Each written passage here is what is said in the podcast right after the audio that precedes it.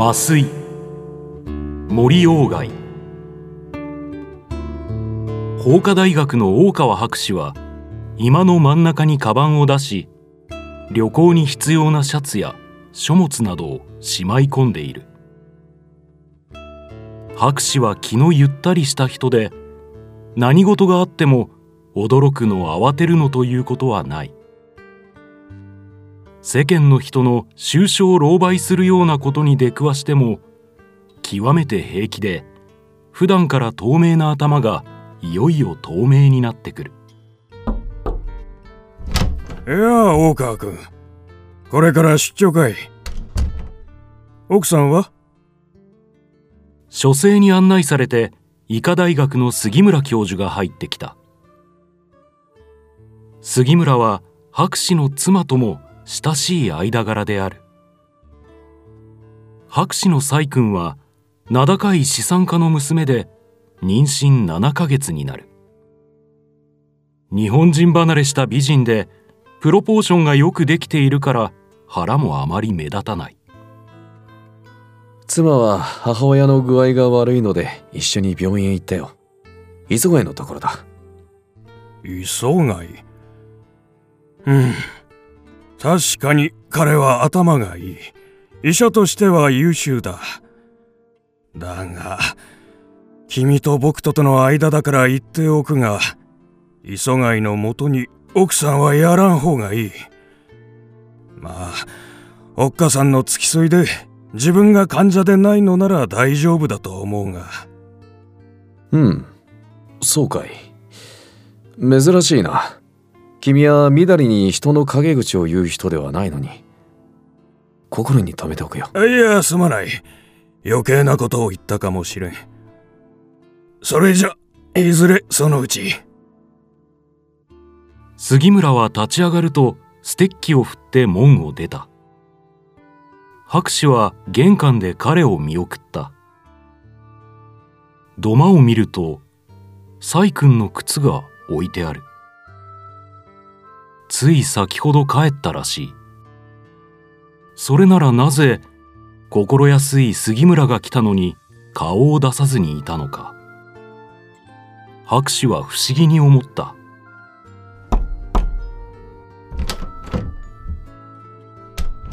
おかえり帰っていたのか？ははい博士の頭に先ほど杉村の言ったことが浮かぶ。それから23日前ドイツの新聞に出ていた医者のことを思い出した。その男は複数の女性患者に卑猥なことをして捕まったという。これがために堕落した女もいるそうだ。気分が悪そうだね。電車の時間までまだ2時間ある。何かあったのなら話してごらん。いいえそんなことは。ただ磯貝さんのことで少し。母の診察の後磯貝さんは話があると言って私を別室に呼びました。私は母の病気のことかと思い母を先に帰らせその部屋に入りました。そうして磯貝さんは私をソファーに座らせると。奥さんどうぞ楽にしてください。お母様は難しい病気ではありませんがちょっと治りにくいのです。薬を用いますがマッサージもしなければいけない。マッサージと申すと億劫なようですがどれ？少しやって差し上げましょう。そうおっしゃっていきなり私の手を捕まえて肩のところから下へスーッと何遍もおさすりなさるのでございます。さすりながら私の顔をじーっと見るのです。そのうちに私は気が遠くなるような心持ちになってその後のことはどうもはっきり覚えていないのでございます。気がつくと磯貝さんはデスクに肘を持たせて何かを書いていらっしゃいました。おや気がつきましたがどうなさったのです？頭が痛いのですか？あなたは妊娠なさっているからそんなことが終わりなさるのですどうぞご自愛くださいとおっしゃったのでございます私は一体どういたしたのでございましょう？うん。それは、お前が心配するのも無理はない。お前は危険な目にあったのだ。磯貝の専門は神経の病気だ。彼は、お前に、麻酔術を施そうとしたのだ。ま、麻酔術？あの、それではもしや、私、体をどうかいたされたのではございますまいか？お前、何か気づいたことはあるかい？変わったことはあるまいね。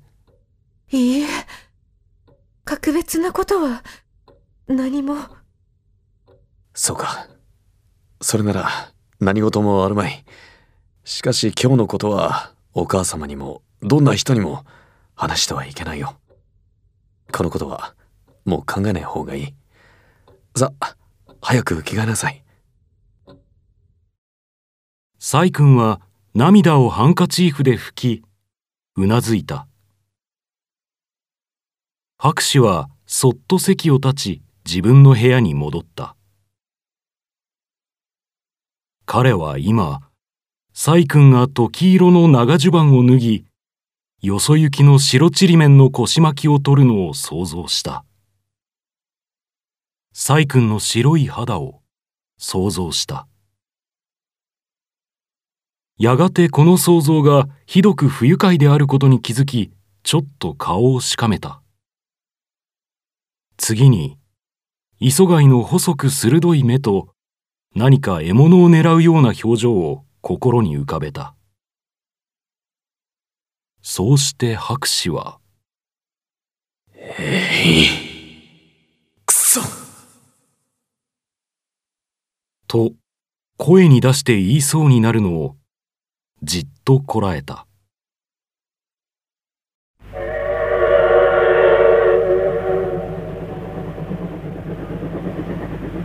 7時30分。博士は汽車に乗った。隣の席には若い西洋婦人がいる。どこかサイ君に似ているような美人である。博士はカバンを開けるとトリスタンとイゾルデの物語をなんとなく手に取った。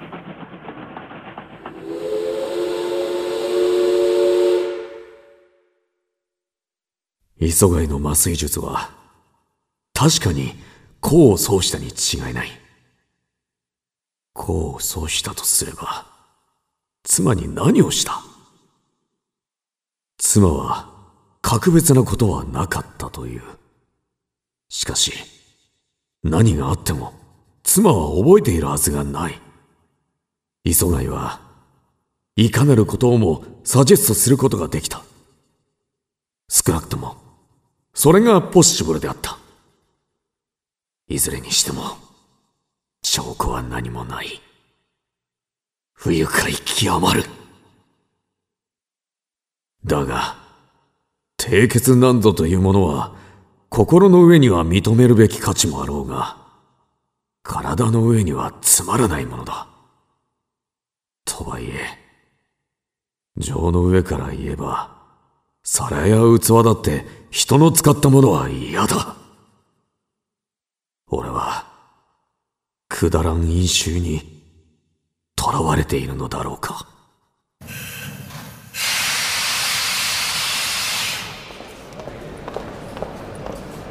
博士がさまざまなことを考えるうち汽車は止まり平沼駅に着いた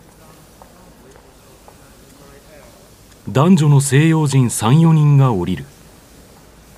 隣にいたイゾルデも彼らの仲間であった。車が再び動き出すと博士は本をカバンにしまい飲み差しのタバコを捨てた。そうして頭に疲労を感じたのでゆっくり目を閉じた。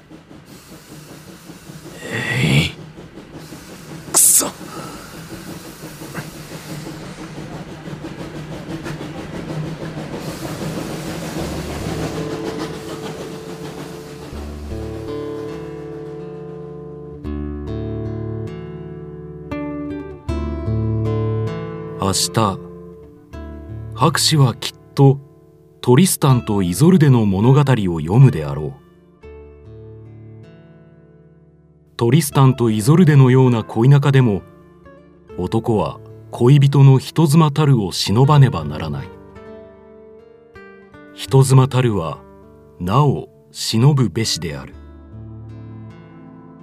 この一冊の本は博士に多少の慰めを与えることであろう。